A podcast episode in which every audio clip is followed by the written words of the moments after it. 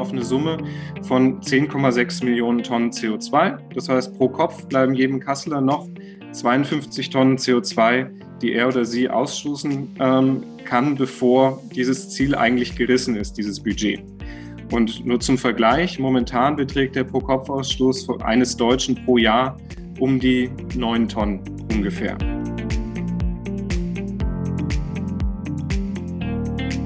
Herzlich willkommen zum Kasseler Klimatalk, dem Podcast der Scientists for Future Regionalgruppe Kassel. Anlässlich des zweijährigen Bestehens des Klimaschutzrats möchten wir euch mitnehmen auf eine Reise hinter die Kulissen und zu den Menschen, die in diesem Rat aktiv sind. Nachdem wir die letzte Woche den Leiter des Klimaschutzrates, Professor Martin Hein, zu Gast hatten und über den Klimaschutzrat ganz allgemein gesprochen haben, möchten wir heute mit euch die erste Themenwerkstatt beleuchten. Genau, die Stadt Kassel hat sich bekanntlich das Ziel gesetzt, bis zum Jahr 2030 klimaneutral zu werden. Und genau auf diesem Weg soll der Klimaschutzrat mit seinen Themenwerkstätten unterstützen. Aber was bedeutet Klimaneutralität eigentlich? Darüber und über einige andere Themen möchten wir heute sprechen mit Markus Leik, Mitglied der Themenwerkstatt Grundlagen und Monitoring. Markus Leik war Klimaschutzberater und Nachhaltigkeitsmanager, außerdem Diplomat im Auswärtigen Amt und hat sich dort mit Energieaußenpolitik beschäftigt. Nun ist er aber wieder in Kassel und hat unter anderem die sogenannte Teilstrategie Grundlagen und Monitoring eben im Rahmen seiner Arbeit der Themenwerkstatt für Kassel mitentwickelt. Seit Ende des Jahres arbeitet er für die Stadt als Referent im Dezernat Stadtentwicklung, Bauen, Umwelt und Verkehr. Hallo Markus, schön, dass du dabei bist. Grüße euch. Wir haben es gerade schon gesagt, äh, Kassel soll laut einem Beschluss der Stadtverordnetenversammlung bis zum Jahr 2030 klimaneutral werden.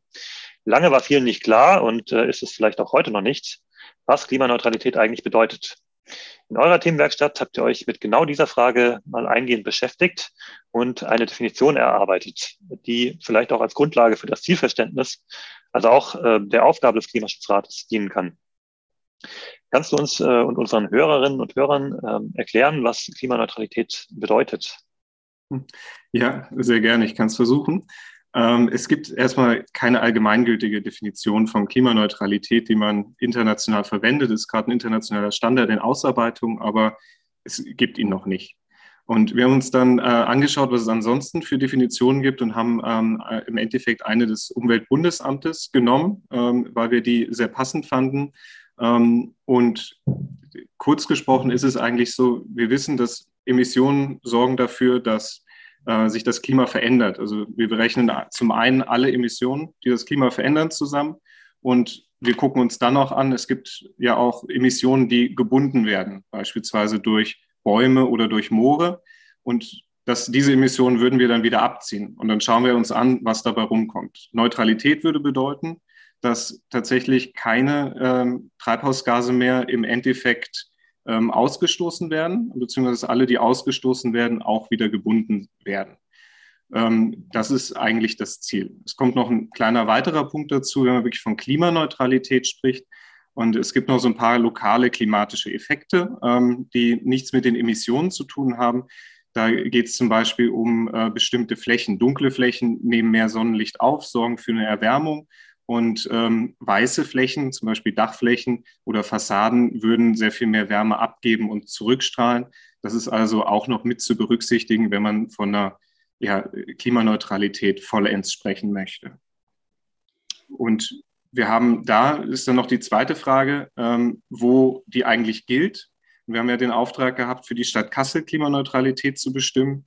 Und da haben wir ähm, gesagt, eigentlich soll die Definition sein, dass wir keine Emissionen mehr im Stadtgebiet ausstoßen und ähm, auch nicht durch den Strom, den wir noch zukaufen von anderswo. Also der sollte auch klimaneutral ähm, hergestellt sein. Und ähm, da ist natürlich auch noch zu beachten, dass wir gleichzeitig nicht wollen, dass es zu Verlagerungen kommt. Also dem Klima ist ja nicht gedient, wenn wir ein Kohlekraftwerk hier schließen und dann einfach vor den Toren Kassels wieder aufmachen. Von daher haben wir da auch gesagt, auch diese Emissionen, die wir ansonsten noch einkaufen über Produkte und dergleichen, die dürfen sich auch nicht erhöhen im gleichen Zeitraum. Jetzt gibt es ja neben dem Begriff der Klimaneutralität noch viele andere Wörter, die oft im gleichen Zusammenhang fallen oder beinahe vielleicht auch synonym verwendet werden. Da wird dann von CO2-Neutralität gesprochen oder plötzlich von äh, einem Unternehmen oder Organisationen oder Ländern, die klimapositiv werden möchten. Net Zero ist so ein Begriff, der ganz oft fällt. Ähm, kannst du uns da noch ein bisschen Orientierung geben, wie sich vielleicht die Begriffe unterscheiden oder vielleicht meinen die eigentlich auch alles das Gleiche? Ähm, wie können wir damit umgehen mit, diesen, mit dieser Vielzahl an Begriffen? Mhm. Genau, es gibt Klimaneutralität, Treibhausgasneutralität, CO2-Neutralität. Und das ist vielleicht vom Grundverständnis her ähm, ganz wichtig. Häufig werden die synonym verwendet. Äh, da wird sich nicht viel Gedanken drüber gemacht. Wenn man genauer hinschaut, ähm, kann man sagen, äh, CO2 ist ein Treibhausgas, ähm, ist das wichtigste Treibhausgas, also das wichtigste Gas, was ähm, zur Klimaerwärmung, zum Klimawandel beiträgt. Ähm, insgesamt ist es für Deutschland angegeben, 87 Prozent ähm, sorgt das CO2 dafür, dass sich äh, das Klima verändert. Daneben gibt es noch sechs weitere Treibhausgase, zum Beispiel Methan oder Lachgas. Also streng genommen wäre CO2-Neutralität, dass man tatsächlich nur diese, ähm, dieses CO2 ähm, ja, im, äh, im Endeffekt äh, nicht, mehr, nicht mehr ausstößt, beziehungsweise als das ausgestoßen wird, auch ähm, gleichzeitig bindet. Ähm, so kann man sagen, CO2-neutral ist man eigentlich, wenn Kohle, Öl und Gas nicht mehr verbrannt werden. Ähm, davon ist nicht gedeckt zum Beispiel Methanemissionen, die ähm, da zum Beispiel über Gasleckagen ähm, entstehen oder über die Blähung von, äh, von Kühen. Ähm, die Methanemissionen und auch Lachgasemissionen etc., die wären dann noch zusammengefasst neben dem CO2, wenn man von Treibhausgasneutralität spricht. Und klimapositiv, ähm, das wäre eigentlich ein sehr guter Fall. Das würde heißen, wir würden mehr Emissionen der Erde ähm, oder der Atmosphäre entziehen, als wir letzten Endes ausstoßen. Ihr habt ja ähm, nebst dieser Definition und ähm, mit dem ganzen Begriffsdschungel, mit dem ihr da zu kämpfen hattet in eurer Themenwerkstatt, habt ihr euch auch mit, dem, mit der Frage des Budgets auseinandergesetzt. Ähm, die, also quasi das, die Menge an Treibhausgasen oder vielleicht auch nur die Menge an CO2. Vielleicht kannst du dazu auch gleich nochmal was sagen. Wir haben ja gerade schon gelernt, äh, da muss man schon auch ein bisschen genauer hinschauen.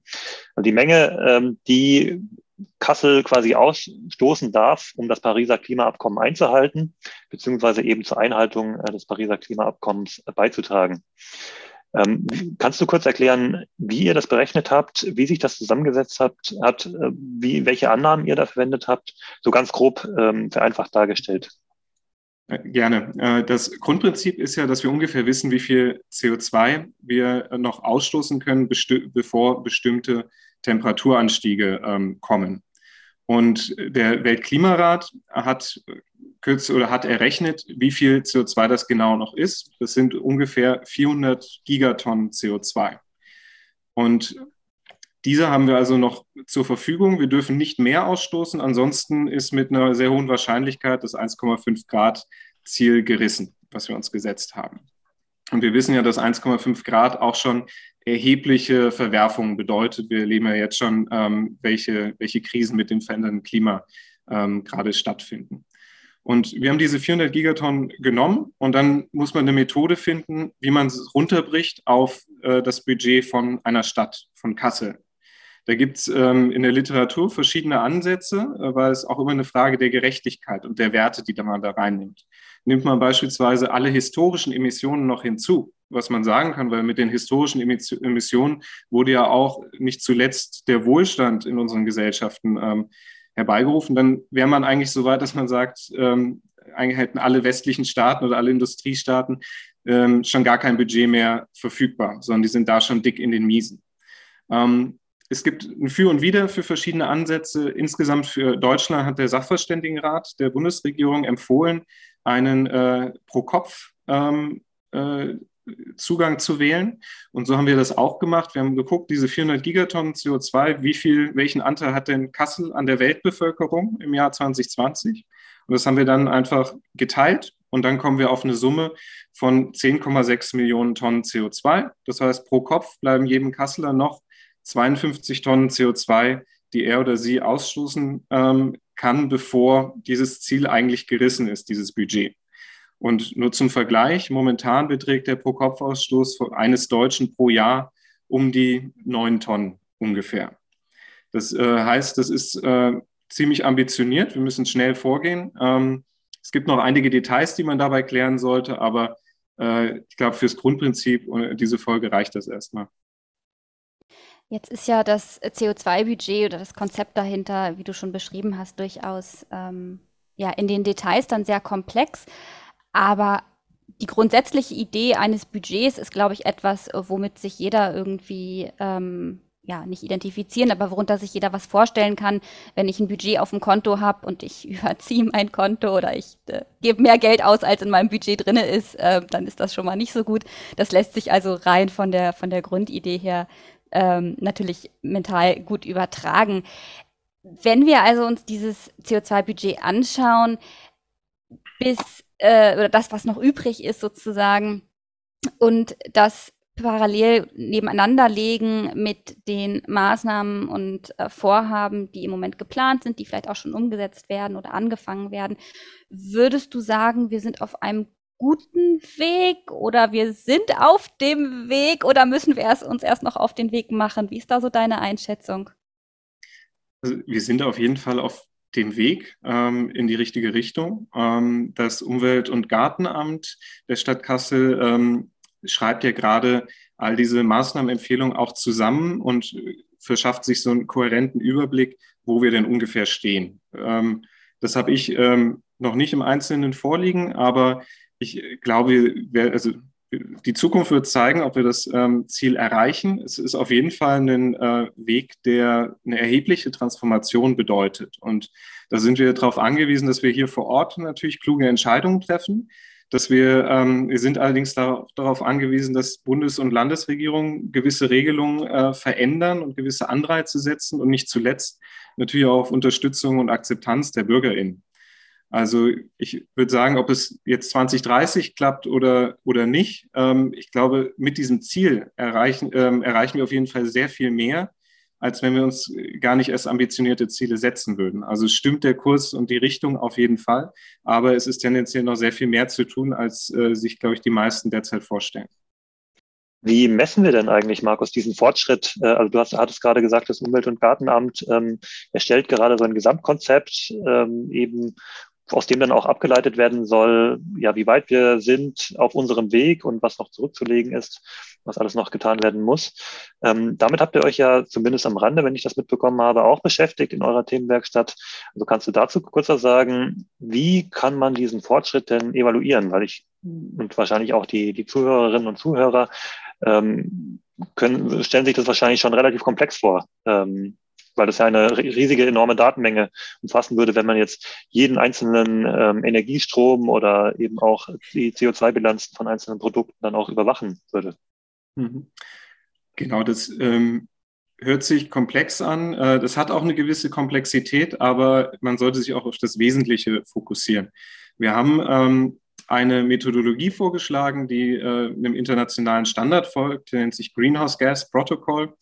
Und äh, in dem gibt es eine, das ist ein Bilanzierungs, äh, eine Bilanzierungsmethode, die wir für geeignet halten. Ähm, die wird, da wird jährlich eine ähm, Emissionsbilanz erstellt, wenn man den Empfehlungen der äh, Themenwerkstatt und des Klimaschutzrats folgt. Und so können wir messen, wie viel Emissionen wir eingespart haben.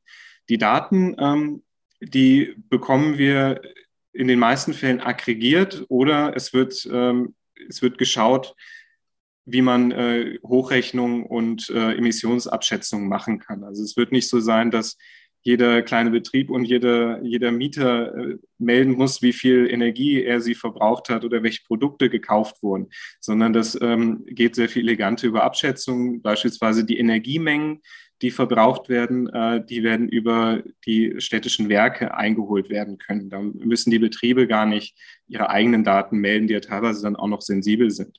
Ähm, es gibt dann in den Details, kann es Sinn machen, dass man noch mit gewissen ähm, Großverbrauchern zusammensitzt, um äh, nochmal stichprobenartig äh, oder für Hochrechnung gewisse Sachen zu erheben. Aber da sind wir auch, äh, ist die Stadt Kassel auch bemüht, den äh, Aufwand sehr gering zu halten. Was wichtig, glaube ich, ist auch an dem Fortschritt und an den Zielsetzungen ähm, zu wissen, ist, dass wir, wir gucken nicht, was kommt denn bei raus, wenn wir ähm, jetzt einfach so weitermachen, sondern wir haben ja ein konkretes Ziel und das Ziel ist in den vielen Bereichen null. bis 2030. Und von da aus rechnen wir zurück, im Englischen Backcasting genannt, was eigentlich getan werden müsste, damit ähm, wir diese Ziele erreichen. Und ähm, daran können wir uns messen. Und wenn wir das jetzt aufsetzen und auch den Empfehlungen folgen, dass eigentlich jede neue Maßnahme ähm, und auch einige bestehende Maßnahmen mit einer Emissionsabschätzung belegt werden, die sehr unkompliziert erstellt werden kann, wenn wir einmal die Tools aufgesetzt haben, dann ist uns, glaube ich, oder sind auch den äh, EntscheidungsträgerInnen in Politik und Verwaltung sehr viel mehr Möglichkeiten an die Hand gegeben, äh, gute Entscheidungen im Sinne des äh, Klimaschutzes zu treffen. Also einige auch fachlich sehr tiefe Themen, die ihr da behandelt habt, ähm, auch eben im Rahmen eurer Teilstrategie ähm, also die Teilstra Teilstrategie, Grundlagen und Monitoring im Rahmen eurer Themenwerkstatt. Die habt ihr dann ja auch im Klimaschutzrat vorgestellt und äh, die wurde ja auch mit sehr großer Zustimmung angenommen. Das heißt, ähm, auch vom Klimaschutzrat empfohlen an die Stadt, ist also auch äh, online einsehbar. Also alle, die äh, das noch genauer interessiert, können sich da mal reinklicken. Ist, glaube ich, auch recht umfangreich. Ähm, also da gibt es einige Informationen, wie äh, die Stadt eben ja die verschiedenen Bereiche des Monitorings oder eben Grundlagen des Klimaschutzes, der Klimaneutralität ähm, dann eben angehen kann und soll. Wir möchten ähm, aber auch noch andere Dinge beleuchten in dieser Folge ähm, und haben dazu noch ein paar andere Fragen jetzt jenseits von dem äh, tiefen fachlichen Input. An dieser Stelle würde mich einfach insgesamt auch deine Einschätzung zu der Arbeit des Klimaschutzrates ähm, interessieren. Wie nimmst du das wahr, die Zusammenarbeit in den Themenwerkstätten, über die Themenwerkstätten hinaus, der Klimaschutzrat als Ganzes? Ähm, lass uns doch, äh, lass äh, uns doch einfach ein bisschen an deinen Erfahrungen teilhaben und an deinen Einblicken. Also zunächst einmal war ich sehr positiv überrascht, als ich äh, dann zurück nach Kassel kam. Ich stamme ja selber hierher, war dann nach dem Abi für 14 Jahre raus und bin 2020 dann äh, wieder hierher gekommen, dass Kassel sich so ein ambitioniertes Ziel gesetzt hat, bis 2030 klimaneutral zu werden. Und auch gerade diese, ähm, diese Zeit, in der andere Städte den Klimanotstand ausriefen und da mehr oder weniger viel oder wenig passiert ist, dass man gesagt hat, wir wollen das konkret machen, wir wollen nach vorne schauen und anpacken. Und wir wollen das auch in einem gesamtgesellschaftlichen Miteinander ähm, schaffen. Äh, und deswegen fand, fand ich das von Anfang an ein sehr spannendes ähm, Konstrukt und ein Gremium. Und zu dem Klimaschutzrat gehören ja, wie ihr sagt, auch noch die ähm, acht Themenwerkstätten. Und das sind insgesamt über 120 Ehrenamtliche, die dort sich engagieren, sich regelmäßig treffen und daran mitarbeiten, dass, aus, äh, dass in dieser Stadt Chancen ergriffen werden und dass äh, Verwaltung, Politik auch unterstützt werden.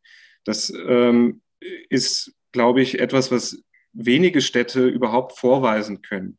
Wenige Städte haben überhaupt auch dieses geballte Wissen, ähm, wie die Stadt Kassel, das daran liegt, dass zum einen unsere Uni einen starken Nachhaltigkeitsfokus hat, dass aber auch ähm, Unternehmen der Energiewende und ähm, auch vermehrt ähm, Mobilitätsunternehmen hier in der Region ansässig sind und da stark ähm, unterstützen können und auch ja, viele Leute, glaube ich, sich für vielleicht vom Lokalpatriotismus aus gesehen auch für diese Stadt einsetzen möchten. Also fand ich das sehr positiv und es hat mich auch gefreut, dass ich gefragt wurde und dann äh, sehr ähm, offen aufgenommen wurde und äh, direkt konstruktiv mitarbeiten konnte. Also all das freut mich. Ich glaube, dass wir in der Zukunft, dass es halt ein tatsächliches Pfund ist und dass andere Städte müssen, glaube ich, solche Beratungsleistungen für teures Geld einkaufen von vielleicht externen ähm, Consulting-Firmen, äh, die gar nicht so diese die lokalen Probleme vielleicht vor Augen haben oder die lokalen Zusammenhänge. Da ist ähm, dieser Ansatz, glaube ich, sehr, sehr viel ähm, erfolgsversprechender. Und äh, ich finde den äh, sehr gut. Es kann natürlich auch da, wie in anderen Bereichen, würde ich auch sagen, dass das Tempo immer noch höher sein könnte und sein sollte angesichts ähm, der, ja, der, des Wandels und der eigentlich Klimakrise, in der wir uns bereits befinden. Ähm, aber dafür heißt es auch zu werben und ja, weiter in die Richtung zu marschieren und nicht aufzustecken. Wir haben es schon ein paar Mal gesagt, der Klimaschutzrat hat zweijähriges Bestehen. Wenn du einen Wunsch für das Geburtstagskind frei hättest, sozusagen, für den Klimaschutzrat oder auch für eure Themenwerkstatt, was wäre das? Was wünschst du dem Klimaschutzrat? Vielleicht für die nächsten zwei Jahre? Ich würde dem Klimaschutzrat wünschen, dass er weitermacht, dass er weiter gefragt ist ähm, und nicht müde wird, seine Expertise einzubringen, äh, durchaus auch zu drängeln und zu mehr anzuschieben. Und dass es aber auch ein gesamtgesellschaftliches und konstruktives Miteinander ist. Ähm, deswegen ist es auch wichtig, dass nochmal die Wirtschaftsperspektive, die zum Teil abhanden gekommen ist, wieder mit reingebracht wird, äh, weil es auch ein, eine wichtige Stimme ist, äh, die dort reflektiert sein sollte. Und Klammer auf, die Wirtschaft ist ja noch auch drin, die ist ja nicht komplett rausgegangen, sondern wir haben Arbeitnehmervertreter und weitere. Ähm, aber dass dort ähm, genau das aufgefüllt wird und die Relevanz des Klimaschutzrats eigentlich so hoch ist, wie sie ähm, auch in den letzten zwei Jahren geworden ist.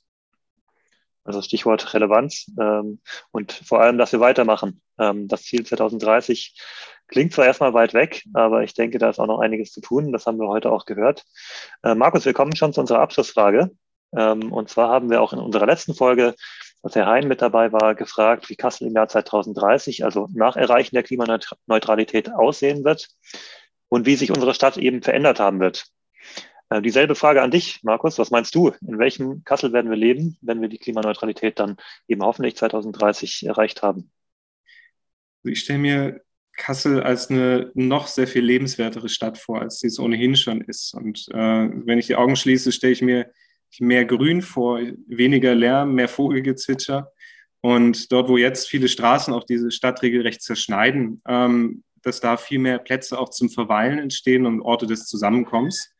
Und ich glaube, es ist eine echte Chance, dass wir heute so viel mehr Mobilitätsmöglichkeiten haben, dass wir äh, das auch umsetzen können. Beispielsweise Elektrorad ist, glaube ich, ein tatsächlicher Gamechanger in der Bewegung, gerade in einer hügeligen Stadt wie Kassel, was einfach noch viel mehr verbreitet sein wird und uns dadurch Platz schafft für ähm, ein noch viel schöneres Stadtbild.